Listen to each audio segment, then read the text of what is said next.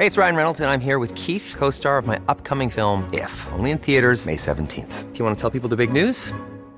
All right, I'll do it. Sign up now and you'll get unlimited for $15 a month in six months of Paramount Plus Essential Plan on us. Mintmobile.com slash switch. Upfront payment of $45 equivalent to $15 per month. Unlimited over 40 gigabytes per month. Face lower speeds. Videos at 480p. Active Mint customers by 531.24 get six months of Paramount Plus Essential Plan. Auto renews after six months. Offer ends May 31st, 2024. Separate Paramount Plus registration required. Terms and conditions apply if rated PG.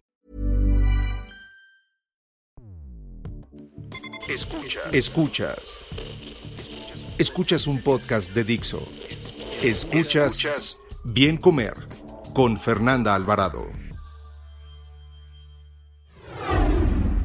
Al final, cuando tú quieres saber cuánto de esto te estás comiendo y si te va a afectar, pues realmente no, porque ya hizo su trabajo en el proceso, solamente que por cumplir normatividad tiene que ser declarado hacia el consumidor cuál es la parte de los ingredientes que están utilizando.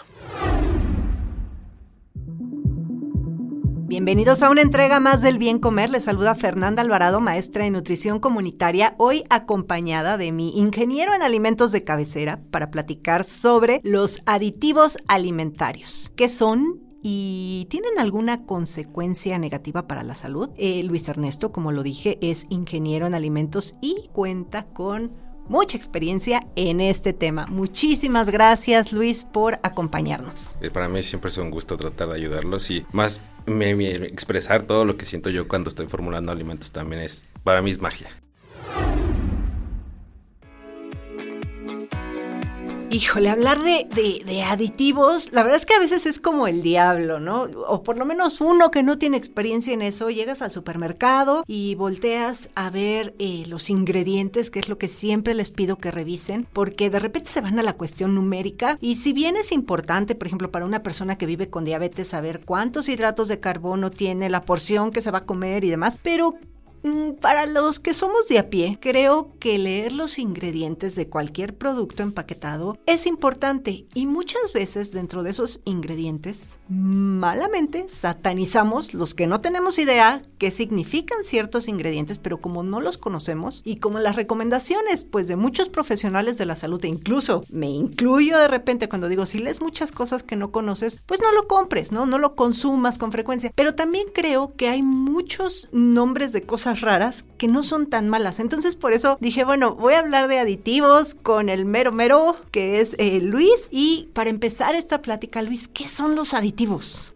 Mira, para, para no perdernos y tener una, un objetivo eh, o, no perder de vista la objetividad de que es un aditivo. Como tal, en la norma mexicana dice que cualquier sustancia que en cuanto, cuanto tal no se consume normalmente como alimento ni tampoco se usa como ingrediente básico en alimentos, tenga o no valor nutritivo y cuya adición al producto con fines tecnológicos en sus fases de producción, elaboración, preparación, tratamiento, envasado, etcétera, se va a considerar como un aditivo. Para nosotros como ingenieros en alimentos, químicos en alimentos, o los que estamos relacionados en este ámbito, es lo que buscamos son la funcionalidad tecnológica del ingrediente o en este caso aditivo como tal. Nuestra base cárnica eh, o nuestra base láctea o nuestra base de pan que es leche, trigo, huevo eh, o, la base del alimento que tú estés eh, tratando de, transformar, tienes que buscar exactamente el aditivo que está permitido. Y por eso es que de repente encuentras algunos que no ves en, otros tipos de alimentos y que dices, oye, pero es que lo ponen aquí porque es malo o porque es bueno. Y a veces es porque necesariamente se debe de utilizar en ese tipo de productos. Y estos, entonces, bueno, digamos que son como el nombre lo indica, aditivos que incluyes en algún producto alimenticio para ya sea desde darle color, este más sabor, alargar la vida útil, en fin, o sea, son aditivos que van a tener algún fin, pero como bien nos dices, hay que nos tiene que normar, ¿no? O sea, están tienen que estar regulados. Y estos aditivos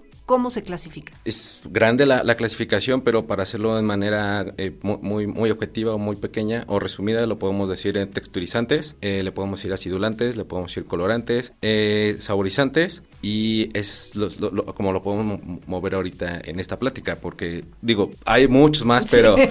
pero que más complicados. Y de por sí el tema es muy complicado, Luis. O sea, yo la verdad es que para hacer la entrevista dije, bueno, me voy a tener que poner a estudiar un poquito sobre aditivos porque te digo, son temas muy ajenos. A veces la gente cree que, que alguien que se dedica a la nutrición sabe de cocina y sabe de cuestiones de ingenieros en alimentos. Y pues no, o sea, son tres ramas completamente distintas, ¿no? Pero de, de todos estos nombres raros, por ejemplo, eh, si quieres vamos tratando uh, uno por uno de los más comunes dentro de los que yo encontré, son un chorro, o sea, Sí, sí, creo sí. que no nos daría el tiempo para hablar de todos los más comunes, pero podemos hablar, por ejemplo, qué son y cuáles podrían ser los riesgos sobre eh, los que vamos a enumerar ahorita, ¿no? Entonces, si quieres, Luis, vamos a platicar sobre enzimas, colorantes, ¿no? La famosa carragenina, que a mí me preguntan mucho sobre esa, gomas, eh, y bueno, ya si nos da tiempo, nos seguimos con lo que está en los embutidos, ¿no? Nitrito de sodio, benzonato de sodio, eh, saborizantes, el mismo glutamato está considerado como aditivo, endulzantes y grasas trans. Espero que nos dé tiempo para todo, pero si no, una pintadita de cada uno. Y eh, bueno, comencemos con el de las enzimas, ¿no? O sea, ¿qué son? ¿Qué son? ¿No? ¿Y cuáles son, si es que hubiera algún riesgo para la salud, eh, de las famosas enzimas? Yo las he leído en panes, por ejemplo. Sí, normalmente los utilizan en el área de panificación eh, para poder acelerar el proceso. Eh, no tiene otra eh, funcionalidad como tal. En lugar de hacer un, pan artesanal que te puedes hacer en la fermentación, no sé, dos, tres horas, aquí ya están hechas específicamente para el tipo de horno que vas a utilizar, la humedad, temperatura, y es para lo que pueden utilizarlo, como la beta alfamilasa, cuando la ves dices, ay, ¿para qué la están utilizando y qué es esto, no? Pero la relación que se tiene que utilizar es en la base masa o la base grasa. Entonces, al final, cuando tú quieres saber cuánto de esto te estás comiendo y si te va a afectar, pues realmente no, porque ya hizo su trabajo en el proceso, solamente que por cumplir normatividad tiene que ser declarado hacia el consumidor cuál es la parte de los ingredientes que están utilizando. Ok, entonces eso en el caso de las famosas enzimas, que sí, yo las vi en un, en un pan justo ahora que hice un video sobre panes y te preguntaba, ¿no? Y, y sí, bueno, entonces eh, vendrían siendo inocuas, es decir, no afectan ni están prohibidas y sí se vale ponerle enzimas a los productos. Claro, e- ese es un punto también, también muy importante sobre la inocuidad, saber cómo identificarlo. Lo que deberíamos de estar exigiendo como consumidores hacia esta industria de alimentos procesados es las certificaciones que las pudieran colocar en sus paquetes, porque así sabemos que en qué certificación están trabajando y con las certificaciones que son globales deben de mantener los estándares de calidad, que son inocuidad y calidad del producto como tal. Ya, porque muchas veces en los paquetes, por ejemplo, sobre todo en panes de empresas que son muy chiquitas, nada más ponen mejorantes de pan. Ah, no, sí, claro. Eso pues está en un área gris que deberían de, de declarar precisamente cuáles son esos mejorantes, porque eh, puede ser que hay gente que no, no nos lo sepa o simplemente el pan no es de calidad, ¿no? Porque esos mejorantes no sabemos si están en fecha de caducidad como debe de ser o simplemente el- no sabemos ni qué origen es, ¿no? Que Sí. es todavía más peligroso. Y sobre todo, pues si la persona, que creo que es el objetivo por el que se tiene que declarar, pues porque quizá hay personas que puedan ser este, intolerantes o alérgicos a alguno de los ingredientes, ¿no? Entonces creo que sí es por eso que se tienen que declarar. Claro, sí, y- o por norma que estén rebasando el límite máximo permitido, ¿no? Que todavía es más peligroso y esos productos tienen que retirarse del mercado. Ahora, hay todo un tema con los famosos colorantes, ¿no? Incluso estas pastas del mac and cheese, que era un amarillo, le cambiaron ya después el colorante, que si los rojos, que la hiperactividad. A ver, cuéntanos de los colorantes que hay. Sí, los colorantes la verdad son una maravilla porque nos dan eh, la perspectiva de lo que queremos o de lo que estamos esperando de un alimento. Un ejemplo, ahorita en un pastel, cuando te dicen red velvet, ya sabes cómo estás queriendo ver ese pastel, ese rojo intenso. Pero hay que tener cuidado porque igualmente yo prefiero ir eh, con un alimento que encuentro en un supermercado que ya está certificado y que puedo ver que, que él cumple con la normatividad, aunque diga rojo, rojo, am- rojo, amarillo o amarillo 5 y 6, eh, o sea, eso es lo de, o rojo ayura, simplemente es la denominación de cómo tenemos los colores, pero en el estudio, que bien dices donde se le denomina como hiperactividad, estaban utilizando 25 gramos de, de color, cuando yo he formulado y algunos colegas hemos formulado, en una fórmula no utilizas más de 0.02% de color, entonces 25 sobre el punto Sí, no, 3, eh, eh, punto claro. O sea, no, no estoy diciendo que está mal el estudio. El, el estudio fue para demostrar si hay o no hiperactividad, pero la cantidad que uno tiene que consumir para llegar a esos 25 gramos, yo creo que... Es muchísimo. Híjole, no, sí, no, no, no. Todo lo que consumes, yo creo, en tres meses, lo tienes que consumir en un solo día de color. Es como un poco como los endulzantes artificiales, supongo. Claro, sí, ese es otro tipo de dosis, pero eh, porque ahí tienen un poder de, dulzor totalmente distinto, pero en los colores es eso, ¿no? O sea, no se busca nada más la expectativa que, tú quieres para buscar un, color que tú ya sabes que esperas. En un mole ya sabes qué color estás buscando, que es como, dependiendo del mole también, ¿verdad? Pero dependiendo del producto, un naranja ya sabes qué color naranja. Para hacer un litro de, de- jugo puedes utilizar .005% de color. Ok, y eso no es, e, eso es inocuo, es decir, eso no afecta. Pero, eh, por ejemplo, sí se hablaba mucho de, esta relación con hiperactividad de niños, ¿no? Tumores tiroideos, ¿no? Y también aquí hay que mencionarlo, que esos estudios, como bien dices, fueron en grandes cantidades, por un lado, y por otro, fueron en animales. Claro, sí. O sea, nadie, igual pues es muy difícil que tengan un estudio en humanos, pero eh, son grandes cantidades. Pero aún así sí retiraron algunos, ¿no? Colorantes. Sí, sí, sí. Eh, mi hermano que está en la parte clínica también él me ha dicho, oye, nos estás envenenando con colores y ya le expliqué cuánto estamos utilizando, por qué se utilizan y así. Le, yo le he dicho, tengo yo más miedo cuando voy a comprar un algodón de azúcar, porque no sé si hace algodón de azúcar que venden en la calle realmente el color que utilicen, pues sea para empezar, de grado alimenticio, ¿no? Porque a veces se utilizan otro tipo de colores que no precisamente. Eh, pues, pues sí, porque para tener esos colores tan llamativos y que puedes ver casi como esos colores cono naranjado, dices, híjole, pues no sabemos si, si, tiene controlado su nivel de plomo, ¿no? Que es a nosotros cómo nos llegan las, las especificaciones, revisamos que estén bajo la norma y tenemos libros donde estamos buscando qué debe de cumplir un color y ellos nos dan nuestros análisis, que son los proveedores. Por eso es importante ver eso. O sea que en general los productos eh, empaquetados, ojo, no es porque esté promoviendo el consumo de productos empaquetados, pero sí tienen que cumplir ciertas normas. Entonces, bueno, va a ser mucho más fiable consumir un cereal de, por ejemplo, estos cereales de frutilupis y esos que son de colores, supongo que están regulados, ¿no? Tienen la cantidad para que no sea tóxico o que te vaya a afectar la salud, ¿no? Sí, no, esos utilizan, eh, de hecho, no sé si, no, no han revisado bien ahí cómo lo dice, si son colores o placas, pero dependiendo cómo tú lo quieras dónde quieres que actúe el color. Por ejemplo, los M&M's utilizan lacas, que es para la superficie.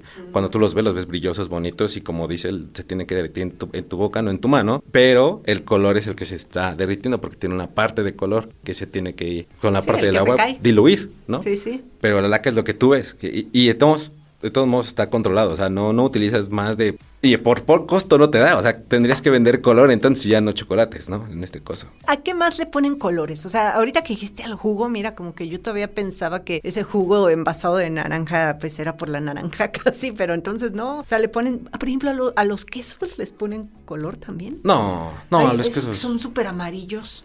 No, no, no, es, eso ya es proceso, el, el cómo cada quien tiene su proceso, cómo le están dando el proceso a la leche para que pueda obtener e, e, ese color, es, es por los cultivos, y te digo, son cultivos que tú ya vas con el proveedor y le dices, quiero hacer esto con este proceso, y, esta es mi leche, entonces quiero que dé este color, se puede, no se puede, y ellos ya te dan los cultivos necesarios para que en tu proceso puedas desarrollar ese color, ¿no? Oh, mira, siempre, te digo que siempre se aprenden cosas. Oye, y ese pan, yo he visto panes de arco iris o de, ay, ¿cómo se llaman estos como caballos con el cuerno de unicornio, pan unicornio mm, y de colores. Supongo que ese sí tiene colorantes, ¿no? Sí, tiene color, totalmente tiene color. lo personal, a mí no me gusta mucho ese pan porque no defino un color como tal y es una mezcla ahí rara, eh, como que siento que está un poco mal diseñado porque sí, todos los colores que son ahí son eh, comestibles, pero pues por presentación, no sé, a mí no. Pues se ve, se ve muy colorido el pan.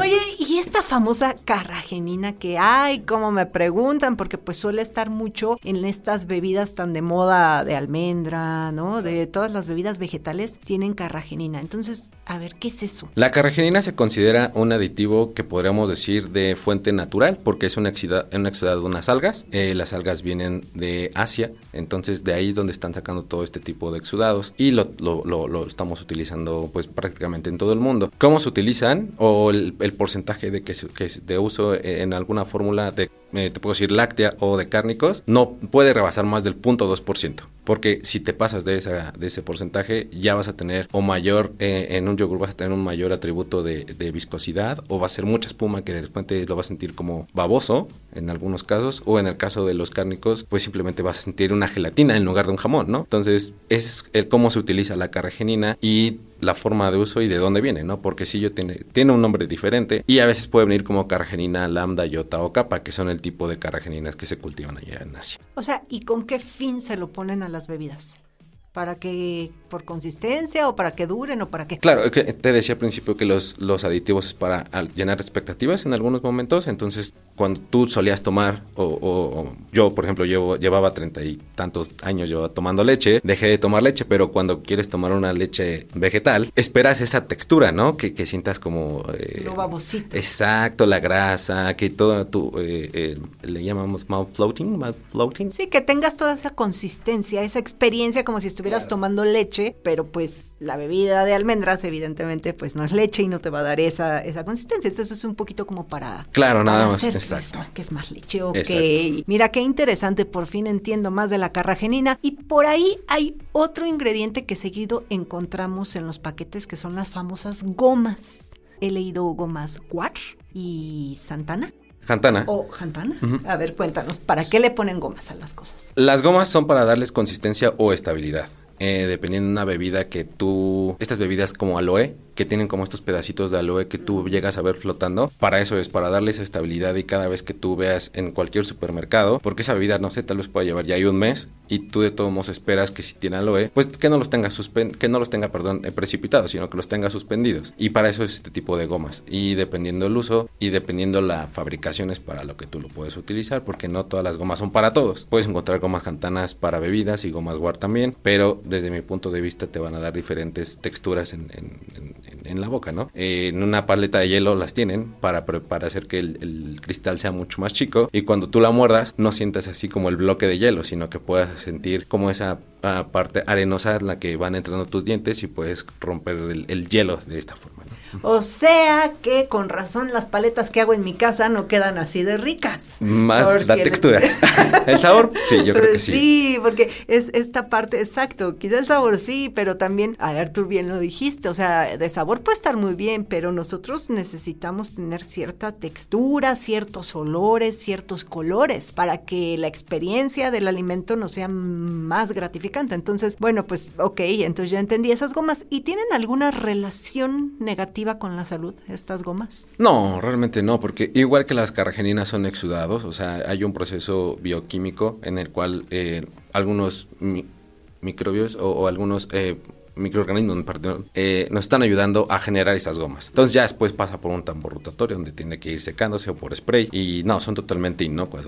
Sí, de hecho, bueno, lo, poco que yo sé sobre, sobre estos, este, estos aditivos, bueno, es que incluso te pueden ayudar a, no tener un pico de glucosa tan alto, ¿no? Justamente por, por lo que están hechos, o sea, reducir un poquito estos niveles de, de glucosa e incluso colesterol, ¿no? Como un tipo, como si fuera fibra, este, que pudiera actuar, pero también también que si la consumes en grandes cantidades, bueno, puede tener problemas digestivos como gases, ¿no? O que te dé un poco de diarrea o así. O sea, justamente porque es como un tipo fibra, ¿no? Algunas son fibras, algunas te pueden ayudar a, así, pero por la forma de uso que, que se tiene, también lo, lo, dudo, porque a menos de que sea un producto que no esté bien formulado, o sea, para que tú tener una viscosidad esperada tipo jalea, la goma jantana la puedes utilizar al punto 3% en una formulación y, y, ya lo tienes, ¿eh? O sea, de hecho, utilizar más de punto 5 ni siquiera se puede eh, disolver. Ah, ok, sería muy sólido. Sí, sí, sí. O tendrían que estar comiendo muchos productos con, esto,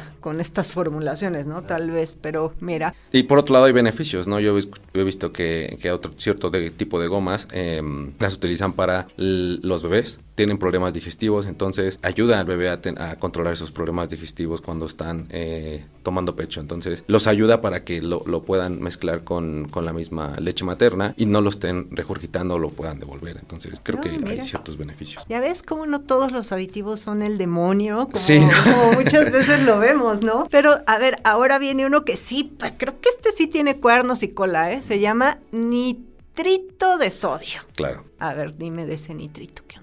Sí, normalmente los nitritos están satanizados, lo sé bien porque pueden ser carcerígenos o pueden afectar nuestra salud como tal, pero aquí el detalle es si son o no parte del, del, proceso. En este caso, para los cárnicos lo son, es para poder curar la carne, para pasar que la hemoglobina o, la parte de la sangre pueda darnos ese color rosado que estamos esperando en un jamón, porque si tú ves un jamón blanco, pues no creo que la gente lo vaya a comprar, ¿no? O, o verde, mucho menos, porque si no tiene nitritos, de hecho es una característica de que puede salir un jamón verde o un embutido verde. Entonces puede decir que, que esté descompuesto. Entonces los nitritos se utilizan y están totalmente regulados. Están regulados a 156 partes por millón. Ningún, ningún cárnico puede tener más que eso. Y después del proceso, que es donde actúan en, el, en la parte del, del, cocimiento para que nos dé ese color, eh, el remanente son 15 partes por millón de nitritos, que es el mismo que vas a encontrar en un jugo de apio natural, que es que te encuentras, pues, o, que vas, ¿no? En las mañanas a hacer tu, tu, jugo de apio natural. Ah, sí. Que por eso es.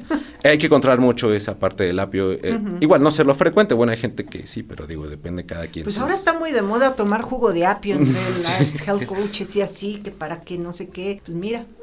Sí, todo es como lo has dicho, ¿no? Balanceado y saber en qué ocasiones eh, y por qué tomarlo, ¿no? O comerlo. Y también yo creo que aquí en la cuestión de, de los jamones, haciendo un paréntesis, en, todo en todos los embutidos, creo que la calidad del producto es lo que va a determinar qué tanto daño te puede hacer. Bueno, calidad y cantidad, ¿no? Eh, sí se recomienda no consumir más de, me parece que son 50 gramos eh, por semana de, embutidos, ¿ok? Pero también la calidad, o sea, no es lo mismo estos jamones eh, que son muy, muy económicos y que justamente son súper rositas a los que son jamones más claros, ¿no? Con un sabor distinto, horneados, igual y no tanto ahumado, no sé. Sí, la, la, mejor forma, siempre lo he dicho y, lo platicaba en algún momento con un chef, es para que tú sepas escoger el mejor cárnico, es el mismo que tenga el precio de, de, por kilo natural, ¿no? Que tú lo encuentres de forma natural. Si el kilo está, no sé, en 175 pesos, busca algo que esté en su proporción, de, de 500 gramos, de 397 gramos, busca que esté más o menos en ese precio, ¿no? Porque si ves si te quieren dar un paquete de 2 kilos y cuesta 80 pesos, dices, híjole. ¿Quién pues, sabe qué me esté comiendo? Exacto.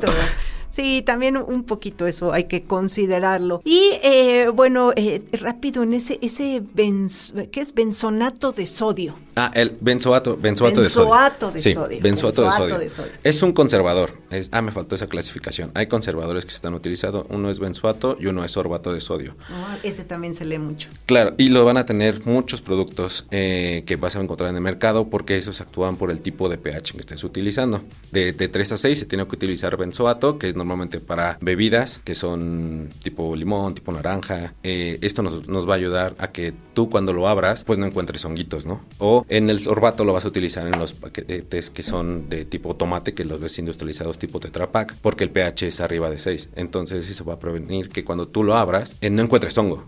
Entonces, para eso son. Y están regulados también a mil partes por millón. Que esto quiere decir que para hacer 100, 100 gramos tienes que utilizar 0.1% de conservador nada más. No puedes utilizar muy poquito. A este algo también por ahí se le relacionaba con hiperactividad, ¿no? Pero volvemos a lo mismo. ¿Tienen que ser grandes cantidades? Sí, tienen que ser grandes cantidades. El benzoato, yo estaba viendo, de hecho, las, la, las dosis que necesitas y necesitas 45 gramos por cada kilo para que tú puedas llegar a ese punto en el que ya puede ser pues dañino, o sea, para la salud totalmente. Ay, no, bueno, pues no. Creo que es muy difícil. Y finalmente, bueno, ahorita que lo dijiste, en el caso de los purés de tomate, creo que son una gran opción en la cocina, sobre todo, llámese cuando el tomate está muy caro son una buena opción. Y ahora, eh, con este nuevo etiquetado que han reformulado mucho, han bajado este el contenido de sodio en la mayoría y entonces al final del día es un tomate procesado, pero que no te va, no va a ser inocuo. O sea, es una buena opción todos estos purés de tomate. Y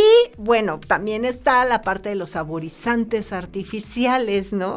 E, e, esto, a ver, esto es, es, es, interesante saber cómo logran un sabor artificial. Ese es eh, otro, otro tema de los que cual también hay especialistas para eso porque hay diferentes tipos de sabores. Hay tipo, hay sabores naturales, tipo naturales y totalmente artificiales, dependiendo cuál sea la fuente de su producción. Para no confundir a, a los que nos están escuchando, los artificiales, que es como lo que podemos considerar como más especial son los que se procesan químicamente. Y estos sabores vienen de la parte, o sea, la parte que nosotros esperamos es químicamente, le podemos decir, los terpenos que, que estamos oliendo y, y, al mismo tiempo que estamos probando, que es una parte alcohólica que tiene la, la el, el el alimento como tal que estamos esperándole. Por ejemplo, cuando nosotros estamos apretando o queremos pelar una naranja, ese aroma cítrico tú es el mismo que tú esperas cuando quieres abrir una botella que dice jugo totalmente 100% natural y lo debe tener. En algunos que ya son totalmente procesados, eh, que dice eh,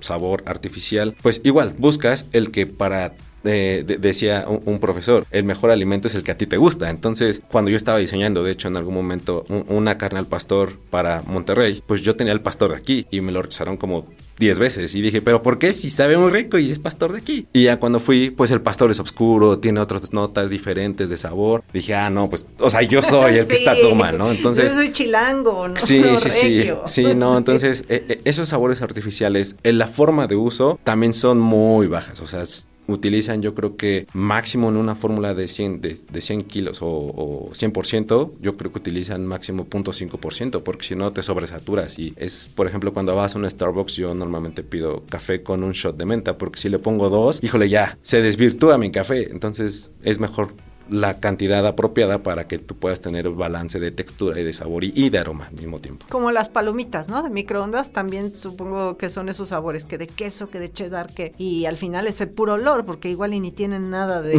sí, sí, seguro, cheddar, ¿no? Seguro.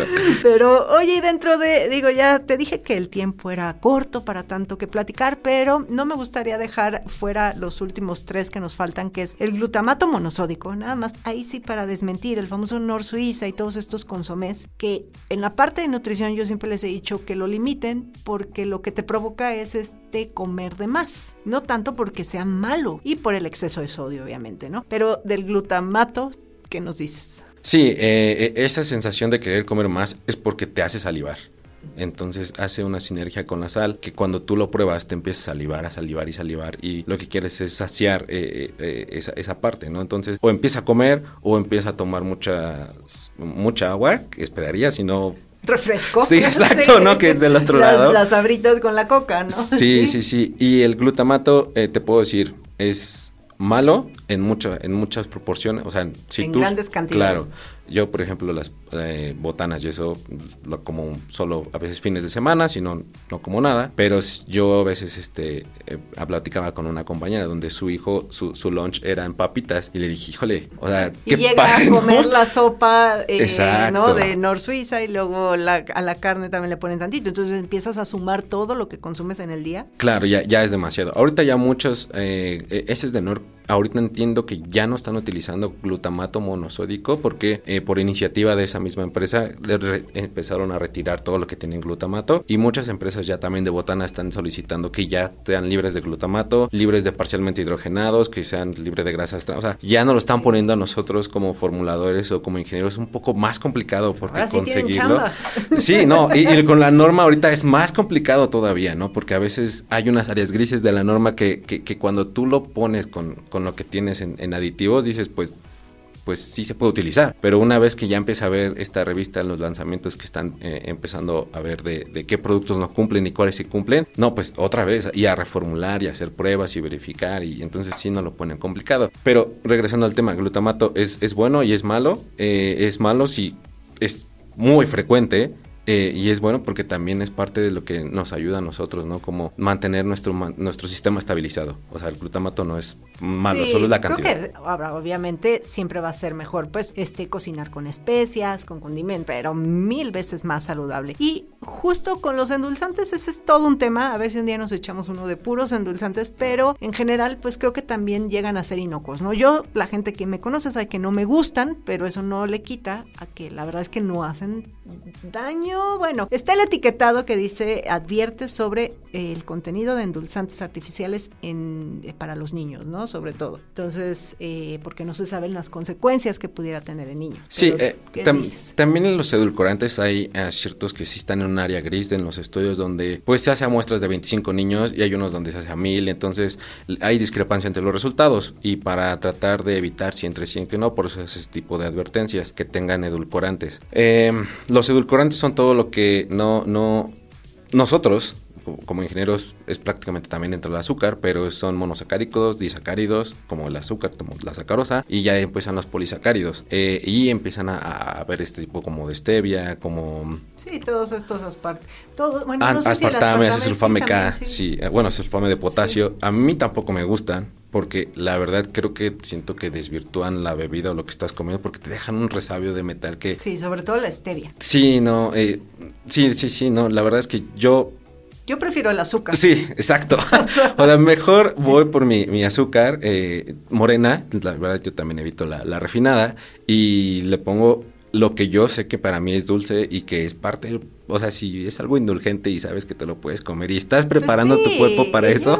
y además pues lleva azúcar, o sea, es un postre normal, ¿no? Quizá, bueno, habrá poblaciones como las personas que viven con diabetes, alguna condición o, el trance. Mucha gente o muchos profesionales de la nutrición justifican todo el uso de endulzantes porque dicen, es de aquí en lo que lo dejan. Pero para mí, bueno, no, ese no es el puente adecuado. Cada quien tendrá su, y muy respetables. Pero bueno, malos, conclusión, no son. No, y son inocuos. Ok. Y, lo único que sí, igual el, el, entre comillas, lo malo pudiera estar como el glutamato, en el que también potencian mucho el sabor de los alimentos, el sabor dulce, entonces ya luego te comes una manzana y no te sabe a nada. Eso ahí es donde pudiera estar lo malo, ¿no? Pero eh, desde mi perspectiva es mal diseño porque un producto es para que tú te lo comas completo y no nada más le des una mordida y ya digas, ah, ya no quiero nada, ¿no? O sea, creo que ahí están mal formulados porque no tiene que saturar, al contrario, es para que lo sigas comiendo sin llegar a la obsesión tampoco, ¿verdad? sí. Oye, y ya para terminar, al final, las grasas trans, que al parecer creo que a muchos panes ya se las quitaron para evitar ese sellito, ¿no? Sí, Las grasas eh, trans que ya todo el mundo sabe que son malas, pero a ver, dinos tú qué onda con eso. Eh, no, no, bueno, no, no todo el mundo lo sabemos, la verdad es que yo también lo ignoraba y a veces yo utilizaba ciertos ingredientes y decía, ay, este, tiene grasas trans, ¿no? Entonces nos tenemos que ir a la bibliografía a verificar. Las grasas trans es la eh, propiamente la estereoquímica que ya tiene una grasa, o sea, no es fácil, no, no podemos decir, bueno, hoy la cambio, de hecho, lo único que vas a hacer es generar más grasas trans porque es, es sí, es la, la, configuración que tiene ya la grasa, pero sí la fuente. Entonces, si tú ya escoges estas fuentes que son mm, con menor eh, grasas trans, es lo que nos va a ayudar. Entonces, esto es parte del, de tu ingrediente. O sea, si tú desde la bibliografía ya, ya ves que tiene grasas trans, pues evítalo es todo. Entonces en la, en la parte de panificación, si lo vemos de esta forma, pues ya utilizan, ya utilizan ahora sí mantequilla en lugar de utilizar aceites, ¿no? Eh, y le van dando eh, cambia la fórmula totalmente y vas quitando esos sellos. Incluso creo que ahora las margarinas también ya no tienen grasas hidrogenadas, ¿no? Exactamente, sí, ya parcialmente hidrogenadas porque igual eh, productos de Estados Unidos o legislación de Estados Unidos también ya están solicitando formular productos libres de eh, parcialmente hidrogenados. Todos, todos, todos, todos, todos, todos. Entonces, insisto, no la ponen cada vez más difícil porque la expectativa de, de, de, un consumidor es, por ejemplo, un mordisco, ya sabes a lo que sabe, y, o tenías recuerdos de lo que sabe. Entonces, cuando lo cambiamos y ya le quitamos tres sellos y sabe pues eh, a, cartón y solo crema y sí, híjole, pues lo, lo, lo, dejas de comprar, ¿no? Entonces ahí está el reto de nosotros donde tenemos que cumplir la legislación, el los uso caprichos del consumidor. Y de nosotros mismos, ¿no? Porque igual yo también los, los, compro y, y, y, está bien. La verdad es que yo, mientras más retos me, me den, digo, encantado de, de poder deformular mejores productos. Un dato, un dato. El Centro Internacional de Investigaciones sobre el Cáncer concluye que cada porción de 50 gramos de carne procesada consumida diariamente aumenta el riesgo de cáncer colorectal en un 18%. Luis, pues súper interesante todo esto de los aditivos. La verdad es que creo que fue nada más una embarradita y seguramente hay más cosas. Y si uno se mete ya a profundizar que si en grasas, que en endulzantes, bueno, pues no, no acabamos, pero bueno, te agradezco muchísimo que te hayas dado la vuelta, que ya habíamos grabado este en otra ocasión, pero ahora sí nos vimos físicamente, cosa que te agradezco. Y no sé si quieres dejar tus datos de contacto. Sí, claro, eh, yo agradezco también la oportunidad, me encanta estar platicando sobre esto y yo también podría estar aquí horas hablando de cualquier producto. Eh, realmente ahorita solo me pueden encontrar en Twitter, estoy como arroba elernesting y cualquier duda, productos o etiquetas raras me las pueden mandar y ya les digo si son o, este, viables. Sí, ahí anda muy activo y, también posteando cosas muy interesantes. Es arroba el Ernesting. Así como Ernesto. pero Ernesting. Muy bien. Bueno, pues ya saben que a mí me pueden encontrar en Instagram y en YouTube como Bien Comer. Muchas gracias, Ernesto. No, gracias. Luis Ernesto. Muchas gracias a ti. Buen día.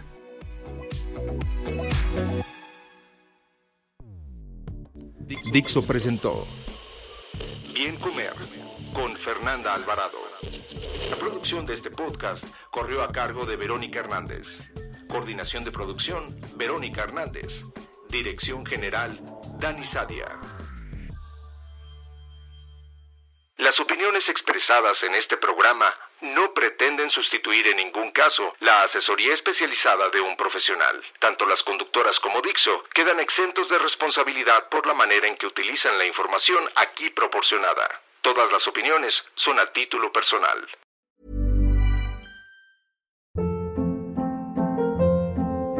Hold up. What was that? Boring. No flavor. That was as bad as those leftovers you ate all week. Kiki Palmer here, and it's time to say hello to something fresh and guilt-free. Hello Fresh. Jazz up dinner with pecan-crusted chicken or garlic butter shrimp scampi. Now that's music to my mouth. Hello Fresh. Let's get this dinner party started. Discover all the delicious possibilities at hellofresh.com.